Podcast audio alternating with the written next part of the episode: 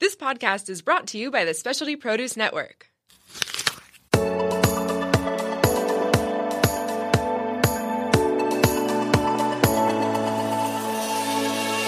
Welcome to Vibrant Raw Living. I'm your host, Victoria Madian. Join me on a journey of discovering your infinite potential.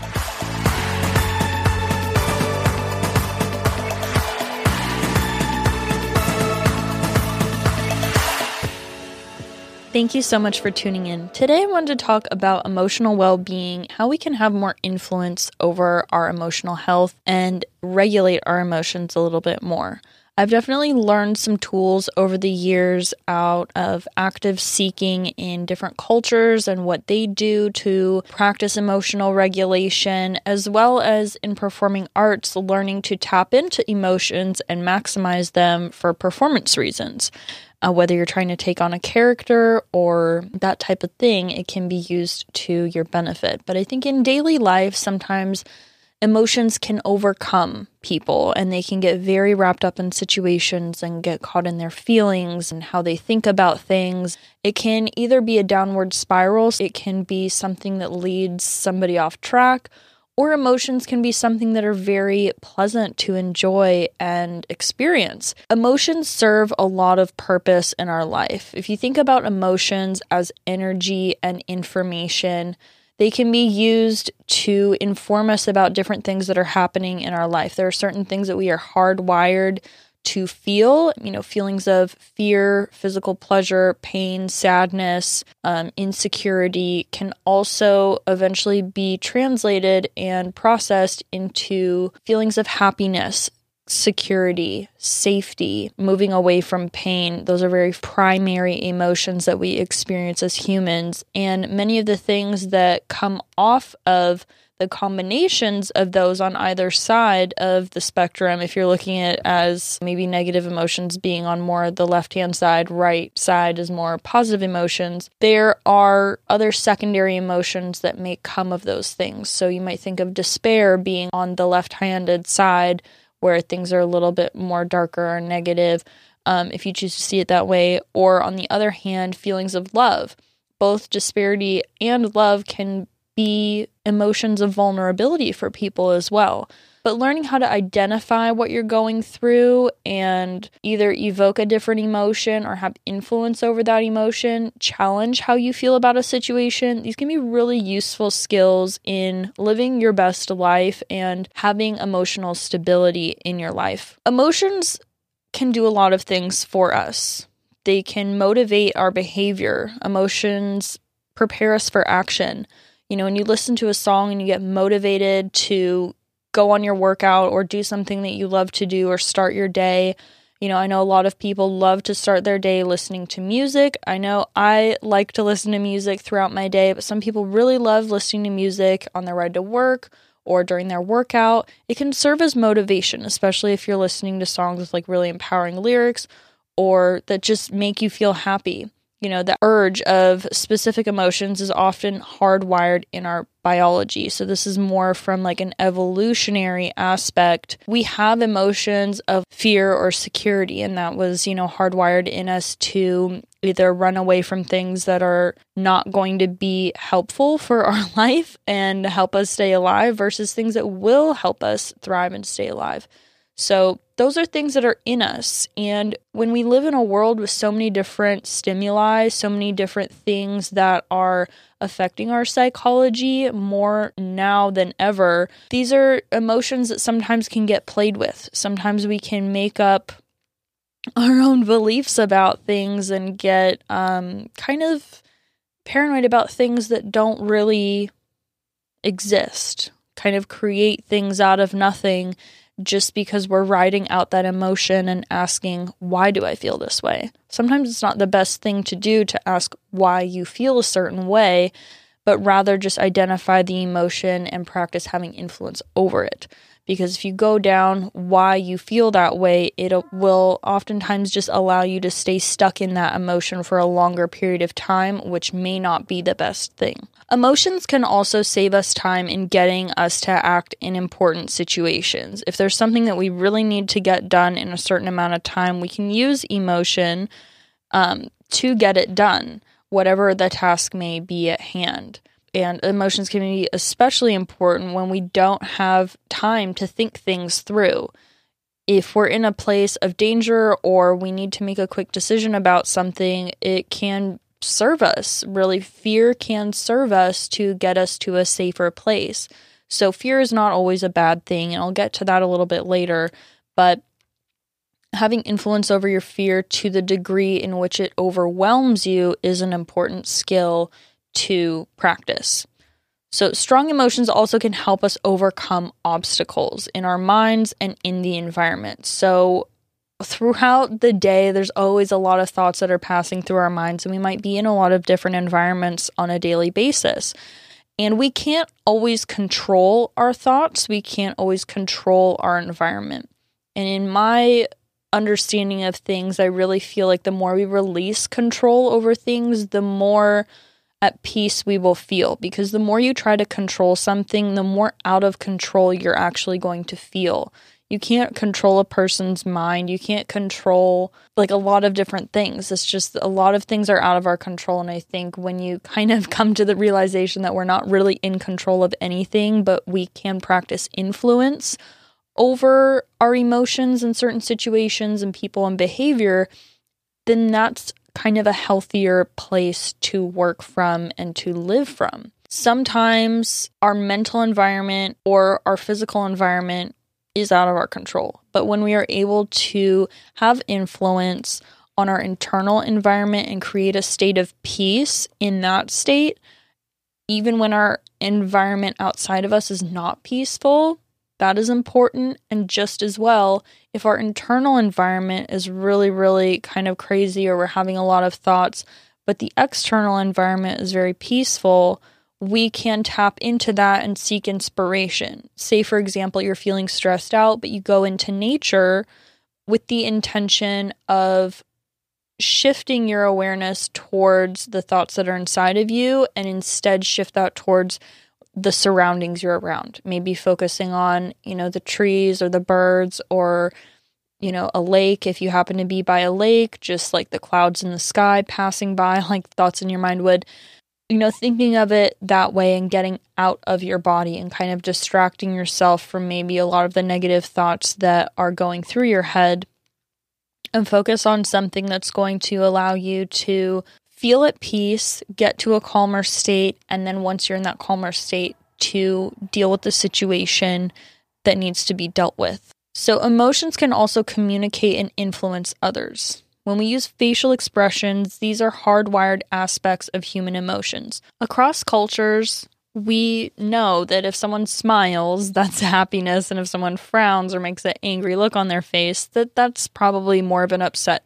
emotion these are hardwired into us uh, from biology, whether it's laughter or whatever. Like, we learn to express our happiness and sadness in different ways. And in certain cultures, some of those things are repressed more than others. In some cultures, it's not okay to show your sadness. And that's actually something that's kind of you know people kind of push that down in that culture and and hold it in. You know in some different cultures it's just not expressed it's not talked about and people feel uncomfortable discussing their emotions. But facial expressions communicate faster than words. They speak a language of their own. And I know from having done performing arts and danced most of my life, communicating with your face and your body is so important. You can really change the whole mood of the room if you're on stage performing a piece with how much emotion you're giving to it. And if you're not giving it much emotion, the audience might feel a little bit lost and not really know what to connect to. So we all have that emotional aspect to ourselves. We know what happiness is, we know what sadness is. Most people have experienced that in our life. If you've ever been in a state where you're uncomfortable or that you like you know what that feels like. You might not know how it feels to another individual, but you know how you feel when you're in that state, and it's something that we can use to actually relate to each other. Our body language and voice tone can also be hardwired. How we stand, how we sit, how we carry ourselves. To a certain degree, this is really hardwired. We can use different tools and different practices to carry ourselves different through life. Oftentimes people think open hands are really, you know, someone's like confident or they're talking about something they're passionate about. And if someone has closed arms, they might be very closed off to whatever is going on around them. And that's a really, you know, it creates like a sense of safety when people do that. So, like it or not, they also communicate our emotions to others. Bringing it back to dance, physical expression through the body can communicate a lot of different things. You can be communicating attention to detail. You can be communicating aggression. You can be communicating sassiness, sensuality, a lot of different things through how you move and how you use your body to communicate. And it's kind of an unspoken language. When it is important to communicate to others or send them a message, it can be very hard to change our emotions. You know, whether we intend it or not, our communication of emotions does influence others. When we communicate something in a certain way, it does matter how things are said. Sometimes it's not always what is said that can turn a person off, but how it is said. If you come at saying something that might need to be addressed from a very compassionate and very understanding and calm place, even if it's a difficult subject to discuss, rather than yelling at the person or getting accusatory, then you might have a better chance of the situation staying calm, even though it is maybe a difficult thing to do and a difficult thing to discuss at the time. Emotions can also communicate to ourselves. Emotional reactions give us important information about a situation, and emotions can be signals or alarms that something is happening. So if we feel, you know, our heart racing or we feel pain in our body, it's important to take precautionary measures to do things properly. You know, for example, if you're doing some type of physical exercise, make sure you're not overexerting yourself, picking up too much weight, stretching too deep, things like that, pushing yourself too hard. It's important to take precautions in those situations. And if you're feeling physical pain, which is a primary emotion, it's okay to tap into that and not push through it. Um, they can be signals or alarms that something wrong is happening in our body, and it might be a good idea to back off or seek attention to whatever is going on. Because if you ignore it for long periods of time, it can actually lead to bigger problems. Not all things heal themselves, not all things fix themselves. So it's important to do what we can to stay on top of that. Gut feelings can be like intuition, a response to something important about the situation.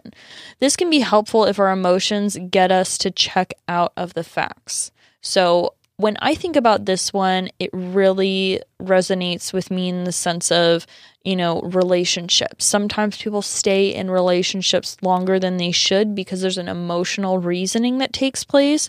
You know, say for example, if the relationship is abusive, sometimes people stay in those relationships because they think, oh, the person will change or maybe I did something to upset them, or blah, blah, blah. You know, they come up with all this emotional reasoning as to why they should stay in it when they actually should listen to their intuition in that instance and most likely move on or address the situation or handle it in a different way and take it a bit more seriously.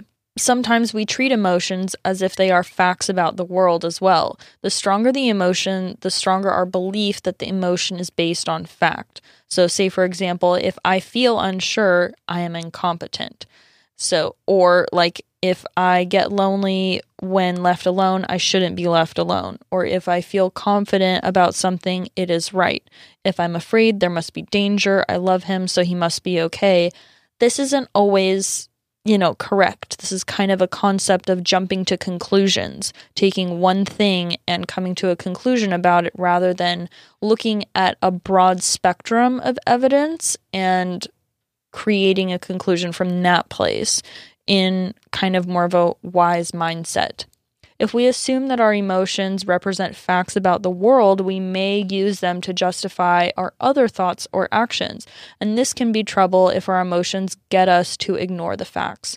So, if you are feeling, let's say, for example, sick from the food that you're eating, I can relate to this being that my diet's changed drastically over the past, you know, several years. If I'm feeling sick from eating something and I'm not feeling well, then it's probably a good idea to not eat that thing anymore, even if society is saying, no, this is healthy for you. This is what you should be eating. This is what you should be doing. Or if I have an emotional connection to that food and it represents some aspect of my culture to me, or whatever it may be, it's important to be in tune with our emotions. And if we're emotionally attached to doing a certain type of behavior, consuming a certain type of food, or whatever it may be, there can be emotional justifications that may cause us to ignore the facts. So, a healthier thing to do would be using the facts while checking our emotions. Saying, okay, well, if I look up, you know, this particular food item, let's say fries that are fried in oil, okay, there's a lot of saturated fat, there's high sodium, there's a lot of other things in this food. Sure, they might taste good because in my brain, if I eat things that are high in salt and fat and then dip it in ketchup, which would be sugar, it creates a very numbing effect to the brain or a very satisfied effect in the brain because those three substances are not readily found in nature. On a physiological level, it will calm us down and it may affect our emotional state. However, if you look at saturated fat and things like acrylamide and trans fats, those are not good for our system. So, if we're feeling really sluggish and tired and sad after eating this food, then we might be able to narrow that down and say, This is not a good food for us, even though emotionally I feel like I want to eat this. It's not something I should be putting in my body. So, biological factors can make emotion regulation harder. And it's important to keep that in mind. Like I said, we're hardwired to feel things like fear, um, happiness, pain, physical pleasure, joy, sadness. These are all very primary emotions to us. Um, but I think it's also important to remember that you are aware of your biological contributing factors and you're also capable of creating positive changes. When you practice awareness about being more aware that, oh, I'm probably, you know, going to flinch if someone jumps out of a bush, you know, like that's totally normal and don't judge yourself for getting feeling alarmed by that. Just know that that's okay but you're also in control and you can bring yourself back to a more neutral state faster. Another thing that makes it difficult to regulate emotions may be lack of skills. If you don't know what to do to regulate your emotions, that can make it harder.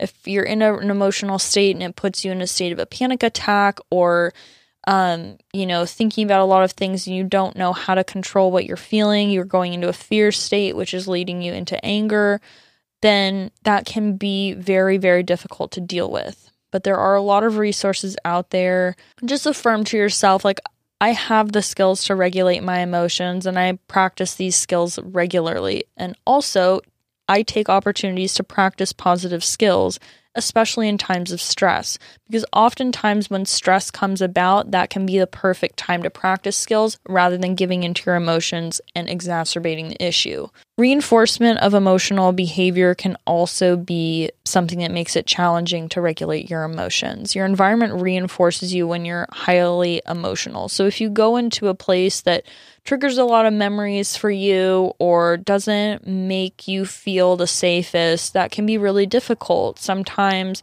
if you have issues maybe at a particular, you know, city or a particular restaurant or whatever it may be, where you might have had a negative experience in your past, these are things to keep in touch with and be aware of. So, you know, just affirming to yourself, I'm capable of focusing on altering my internal environment and exercising an influence my emotional experience. Moodiness can also make it very difficult to regulate your emotions.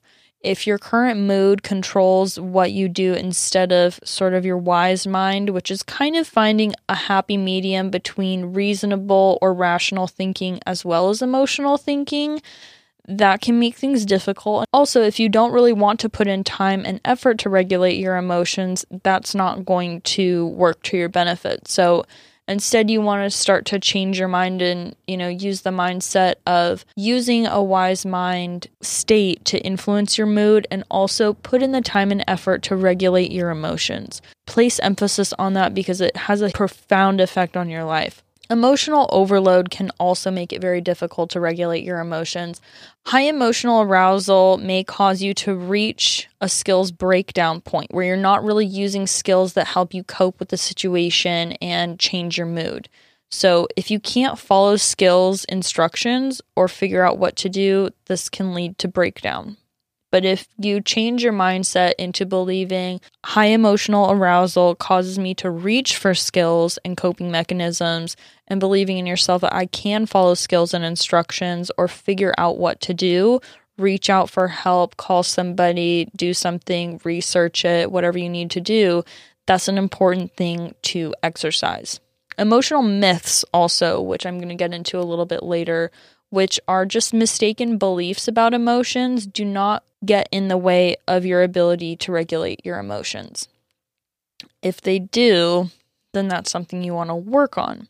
Myths that emotions are bad or weak or lead to avoiding emotions, you can change that to saying don't judge your emotions as bad or weak. Emotions are not bad or weak, but information and they're able to be influenced by using your wise mind. Also, myths that extreme emotions are necessary or a part of who you are keep you from trying to regulate your emotions. Say, if you're the type of person that no one's gonna mess with me, and you let that kind of take over you until the point you're raging on people and just totally out of control, that's not a very positive way to live your life. Extreme emotions are a part of who you are, and that's okay. But it's okay to experience extreme sadness. It's okay to experience extreme happiness.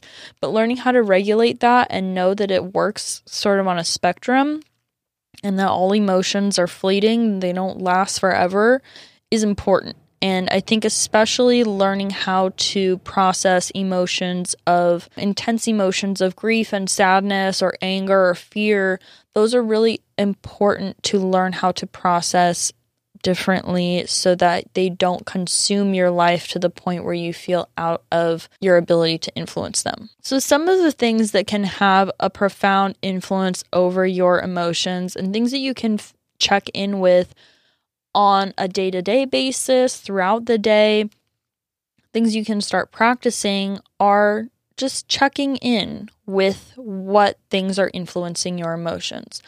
First off, I want to start with spirit or spirituality. This can really be linked to your ability to feel grounded and connected to whatever you consider to be spirit. Maybe that's God, nature, the universe, yourself interconnectedness.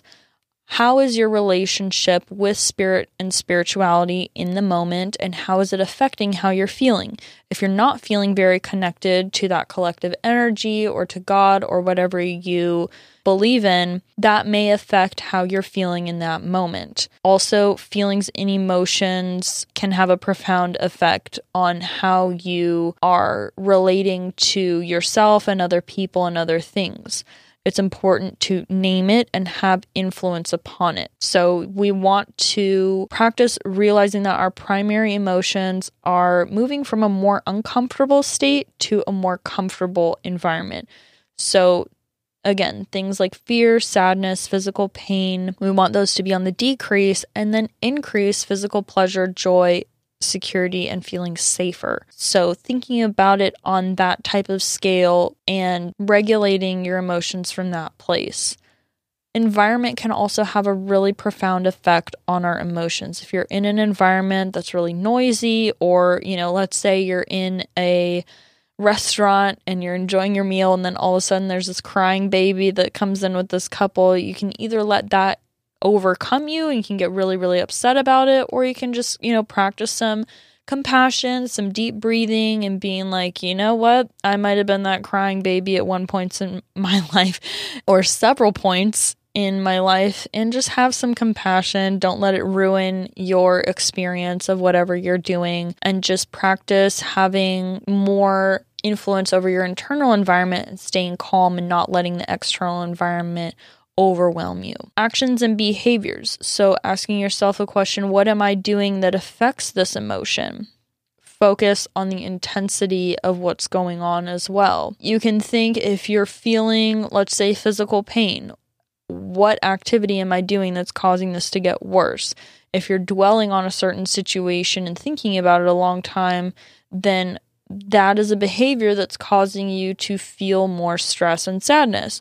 So, looking at your actions and behaviors and seeing how that is contributing to your state is very important. When it comes to the body, physically, are you feeling tension, pain? Are you having different, like, kind of ticks? Are you like fidgeting? Is your foot going back and forth a lot? Sweating or your temperature? Are you really, really hot? Are you cold? Are you uncomfortable? Do you have you know, pressure on your lower back that might need to be released? Or is your breathing slow, fast. These are also things to consider to make sure that you are practicing body awareness. Go through your body and scan where you might be holding tension or stress in your system and just take a deep breath and release it, stretch it out. Go to the doctor if you need to, if you're having extreme pain, you know, consult your physician if things are going wrong and just address it so it doesn't continue to become an issue or be an issue. So, thoughts and cognitions, as well as judgments and interpretations about things. What judgments am I making about this situation? We always want to move from harsh judgments to more kind judgments about ourselves and others. Oftentimes, when we make really harsh judgments about other people. Sometimes we might not even know their whole story, and it can be very abrasive and abrupt and just really negative. And when we are able to be kinder to ourselves and others and just kind of come to the realization that everybody's doing the best that they can, everybody's practicing the best skills that they possibly can and acknowledging that as well as taking distance from people if that's something that you don't want to be around because sometimes people's best is still not healthy for us to be around. You know what I mean? If someone's really really trying hard to handle things but they're still just not to a point where we feel safe around them, then it's okay for us to kind of distance ourselves from that or modify that or set up boundaries in certain ways within that relationship that keeps us safe and moving in a positive direction. And it also, you know, is that other individual's responsibility to seek help for their own habits and behaviors. Also, checking in for cognitive distortions. So, how you might be thinking about things in a way that's not healthy. Taking something out of abstract and blowing it up, you know, catastrophizing things, seeing things as black or white, um, jumping to conclusions, you know, things like that can be very, very distorting to thoughts, and it can uh, that can overwhelm us and cause us to see things different than how they really are. Getting constructive about things is very important, even if you have thoughts and cognitions as well as judgments and interpretations that might come off as negative or there might need to be improvement in that area, you can be constructive about it.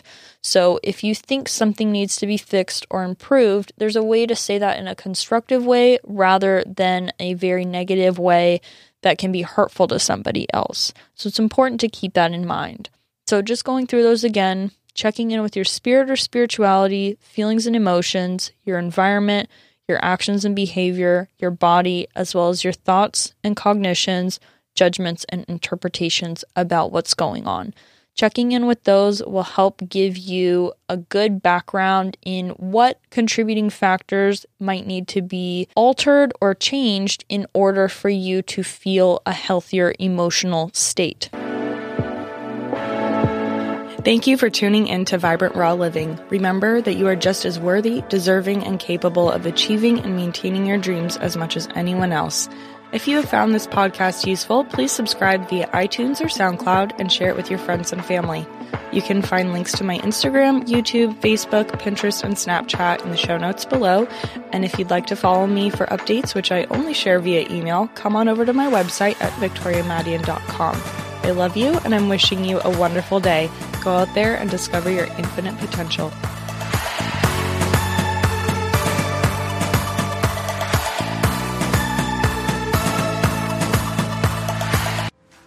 The Specialty Produce app is the world's number one handheld resource on produce. The app features photographs, recipes, geography and history, taste and culinary applications on over 1,900 produce items. From apples to zapote, we've got your produce questions answered. Our app is available for both iPhone and Android. Download our app for free today.